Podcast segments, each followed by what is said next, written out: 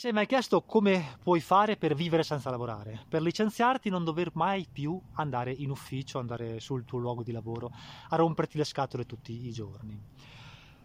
Ve lo, te lo voglio raccontare perché eh, questo è l'argomento core di questo canale, che si chiama Smettere di lavorare. E anche se magari sei nuovo e mi hai sentito parlare di tante cose su questo canale, che sono un po' a contorno del concetto di smettere di lavorare, perché è un concetto molto ampio, vivere di rendita, imparare a campare senza fare niente, è, diciamo, un argomento che mi sta molto a cuore ed è esattamente quello che io faccio e che ho fatto da molti anni, perché sono molti anni che vivo senza lavorare e ho delle entrate che mi permettono di campare senza fare nulla e venire qui nel bosco.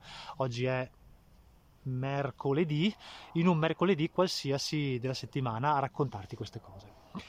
Ecco, lo voglio fare anche un po' per smontare tutte quelle chiacchiere delle persone che teoricamente ti dicono come fare a vivere di rendita, come, come campare senza lavorare, ma poi loro lavorano. Sono degli imprenditori, sono dei dipendenti, sono eh, dei, dei, insomma, lavorano e ti dicono come fare a smettere di lavorare. E ovviamente eh, ti raccontano delle cose imprecise, quantomeno. Ecco. Allora, innanzitutto, se vuoi capire come fare per smettere di lavorare, la prima informazione che devi mettere nero su bianco è quanti soldi ti servono ogni mese per vivere. È banale come affermazione, ma di solito le persone non lo fanno, dicono io mi ritiro, me ne vado, ma me ne vado dove? E poi eh, quanto mi servirà per campare? Ok? Ci sono persone che con mille euro al mese vivono e ci sono persone che hanno bisogno di cinquemila, seimila euro al mese per vivere. Perché? Perché magari vivono in un posto molto costoso, hanno sei figli eh, oppure hanno un tenore di vita molto elevato e non vogliono rinunciarvi. Altri vivono in zone magari più povere, anche in regioni italiane eh, più economiche, hanno uno stile di vita più, più, più, più frugale, quindi possono vivere con poco. Quindi, prima cosa, stabilisci quanto ti serve per vivere. Ok? Se adesso vivi con duemila euro al mese, toglici almeno cinquecento euro, perché quando smetterai di lavorare moltissime delle spese che ehm, stai sostenendo per il semplice fatto che lavori non dovrai più sostenerle, quindi toglici una percentuale che è una percentuale, insomma, di un buon venticinque, anche trenta per cento, per il semplice fatto che non lavorerai. Stabilisci, prova per un po' di settimane, per un po' di mesi, il top serve farlo per un anno, un anno e mezzo, a vedere quanti soldi ti escono e quanti soldi ti entrano. Puoi anche andare a guardare uno storico del tuo conto corrente bancario per capire con quanto denaro tu puoi vivere. E magari eh, prova a stabilire con quanto meno denaro puoi vivere, cioè quanto puoi risparmiare di più di così, perché eh, viene da sé capire che se riuscirai a vivere con poco avrai bisogno di generare meno denaro per campare e quindi potrai licenziarti prima o comunque vivere di rendita con maggior facilità, ok? Quindi questo è il punto di partenza, capire in che situazione sei e vedere con quanto poco puoi campare. Io l'ho fatto quando ero più giovane di adesso, ho preso un anno sabbatico, ho provato a vivere con pochissimo, al minimo, ho scoperto che al tempo potevo vivere con cinquecento euro al mese, adesso non è di tanto cambiata la mia situazione e quindi ho detto va bene, se mi basta così poco, questo poco io posso raccimolarlo in altri modi e quindi mi licenzio, ok? Così è andata. Adesso, arrivato a capire questo, poniamo un'ipotesi, per andare avanti nel ragionamento dobbiamo porre un'ipotesi. E qual è questa ipotesi? L'ipotesi è che tu possa vivere, facciamo finta, con milletrecento euro al mese, ok? Allora, da dove li prendi senza non far niente milletrecento euro al mese? Allora, o fai lavorare i tuoi figli, tua moglie o, o tuo marito se sei una donna o, o, o campi alle spalle dei tuoi genitori, oppure trovi un modo per avere delle rendite, ok? Allora, per avere delle rendite naturalmente bisogna avere un capitale, su questo non ci piove, quindi per un certo periodo della tua vita devi avere lavorato, devi aver accumulato denaro e quel denaro poi devi averlo investito, adesso ti spiegherò come puoi investirlo, in una forma tale per cui il capitale si preservi. Cioè non lo stai erodendo, non lo stai rosicchiando giorno per giorno fino a che arrivi a zero, ma si preservi e ti dia quello stipendio gratis di milletrecento euro al mese, facciamo finta, sempre per sempre fino a quando non finirai nella tomba come tutti quanti. Quindi non si può smettere di lavorare se prima non hai lavorato, ok? A meno che tu non sia nato ricco, ok? Quindi o non abbia ottenuto delle eredità molto importanti, c'è tutta una fase della tua vita nella quale tu devi, per forza, soprattutto se sei giovane, per un certo periodo lavorare, mettere da parte più soldi possibile, migliorare il più possibile le tue competenze per riuscire ad avere un aumento di stipendio o altre entrate facendo un secondo lavoro per massimizzare questo processo, nel quale accumuli del denaro e accumulando questo denaro riesci ad un certo punto ad avere un gruzzolo tale che ti darà questa entrata. Ok, adesso arriviamo con i numeri, però era per spiegarti un attimo qual è il processo. Come, cosa devi fare durante questo percorso di accumulo del tuo capitale? Come dicevo, devi guadagnare il più possibile, quindi insomma fatti un mazzo tanto, come ho fatto io per tanti anni.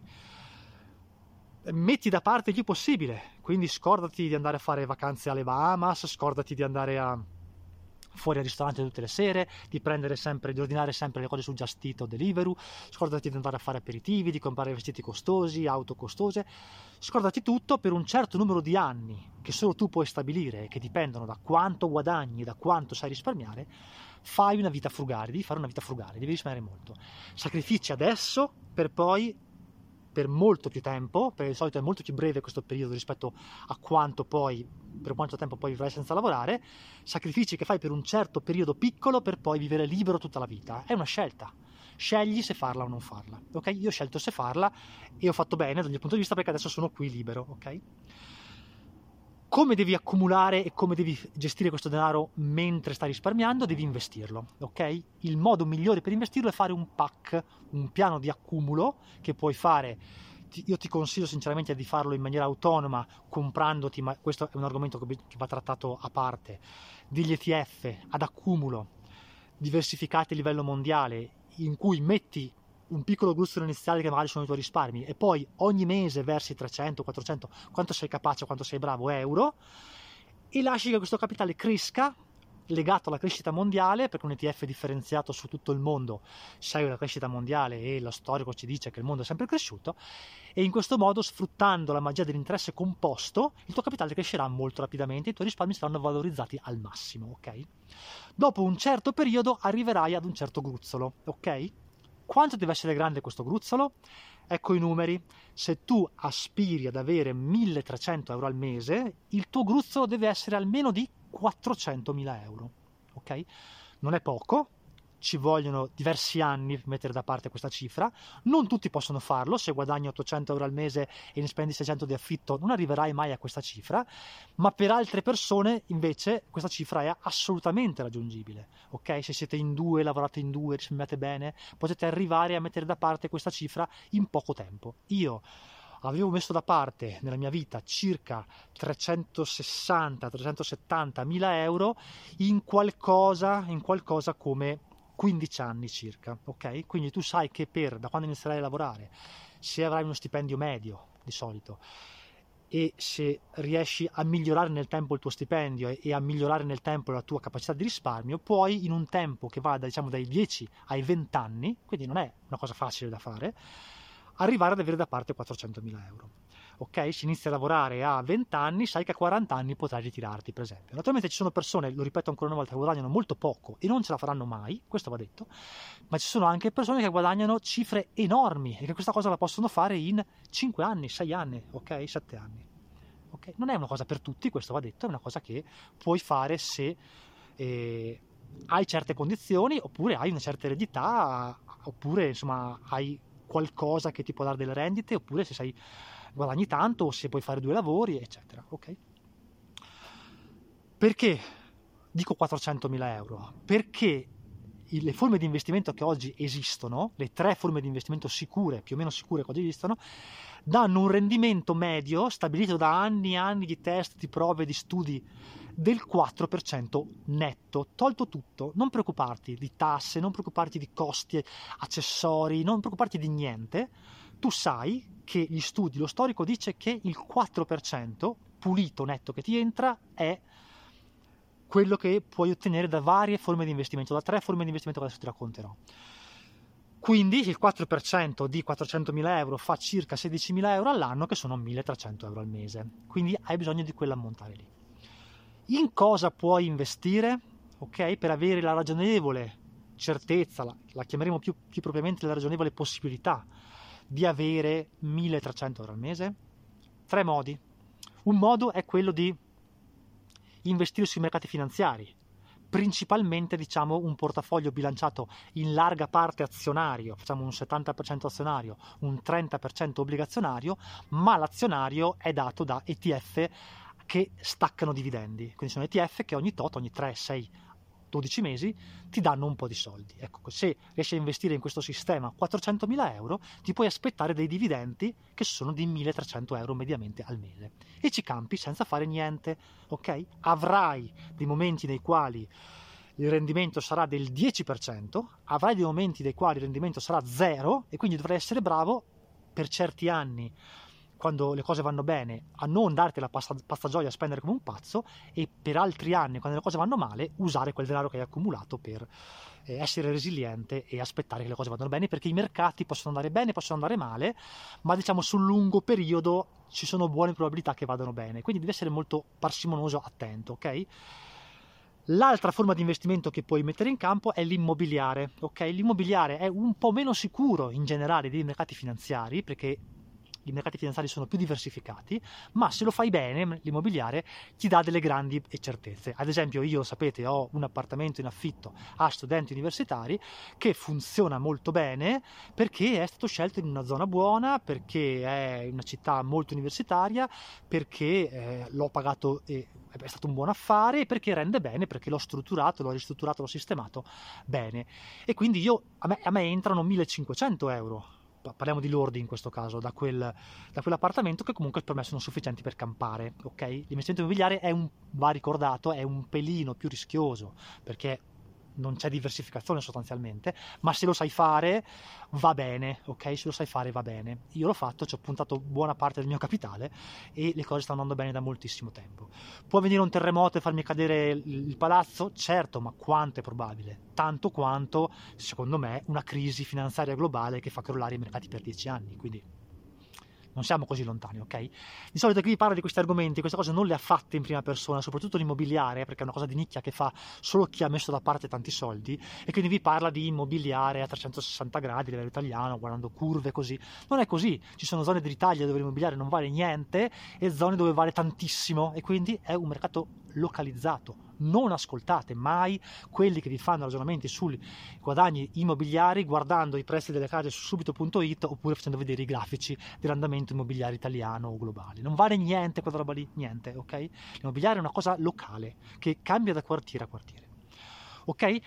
La terza forma di investimento, che è anche più sicura diciamo di E T F azionario, è E T F obbligazionario, o una parte diciamo di diversificazione in E T F che sono Eh, azionari, lasci, ma una parte più consistente in E T F obbligazionari, soprattutto quelli governativi, ma anche comprando eh, bond, cioè eh, obbligazioni di singoli stati come i B T P Italia o bond di altre, di altre nazioni, eccetera. Perché? Perché innanzitutto sono una forma di investimento molto sicura, due, danno un rendimento che è di solito mh, per gli E T F azionari e eh, obbligazionari non certo, ma abbastanza prevedibile, ma per le singole obbligazioni, quelli dei singoli stati, come i B T P Valore, come i B T P Italia, eccetera, certo, a meno che non fallisca l'Italia o non ci sia una ristrutturazione del debito. E mediamente anche gli, gli, gli, i titoli di Stato possono tranquillamente rendere fino ad un quattro per cento, anche di più, ma diciamo un quattro per cento netto te lo puoi portare tranquillamente a casa, perché sapete che poi sono tassati al dodici virgola cinque per cento, quindi eh, guadagni un po' di meno della, dell'azionario, ma hai tasse più basse, eccetera. E quindi queste sono le tre possibilità, cioè poi, ripeto, puoi fare un portafoglio azionario, in gran parte azionario, che dà dividendi, un po' più rischioso, un portafoglio in gran parte obbligazionario che ti rende un po' di meno ma un po' più sicuro, oppure darti all'immobiliare. Certo è che il meglio che potresti fare sarebbe diversificare tutto questo e avere un po' di tutto, quindi avere sia obbligazioni, sia azioni, sia immobiliare. Lo potresti fare soltanto tramite E T F, con un grande portafoglio che contiene anche E T F di rate, che sono E T F immobiliari, che però non sono la stessa cosa dell'immobiliare fisico. Lo potresti fare, però diciamo che ti ho mostrato le tre diversificazioni per dirti quali sono le tre opportunità, che sono anche le cose che faccio io, perché io ho sia azionario, sia immobili fisici, sia titoli di Stato, e l'insieme di questi investimenti negli anni, nei secoli dei secoli che ho investito dalla mia esperienza personale, mi sono reso conto, e sono diversi anni, che il rendimento a cui potevo aspirare era intorno al quattro per cento, in perfetto accordo con quello che dicono poi le statistiche, i numeri, gli studi, gli accademici, ok? Questo è quello che puoi fare per vivere senza lavorare. Non, non tutti lo possono fare, non è semplice, comporta un certo livello di rischio, è legato principalmente alle tue capacità, sia di risparmio che di investimento che di accumulare denaro, eh, però questa è la strada, non è che ci sia molto altro, a meno che voi non vogliate fare lavorare gli altri e non fare niente dalla mattina alla sera.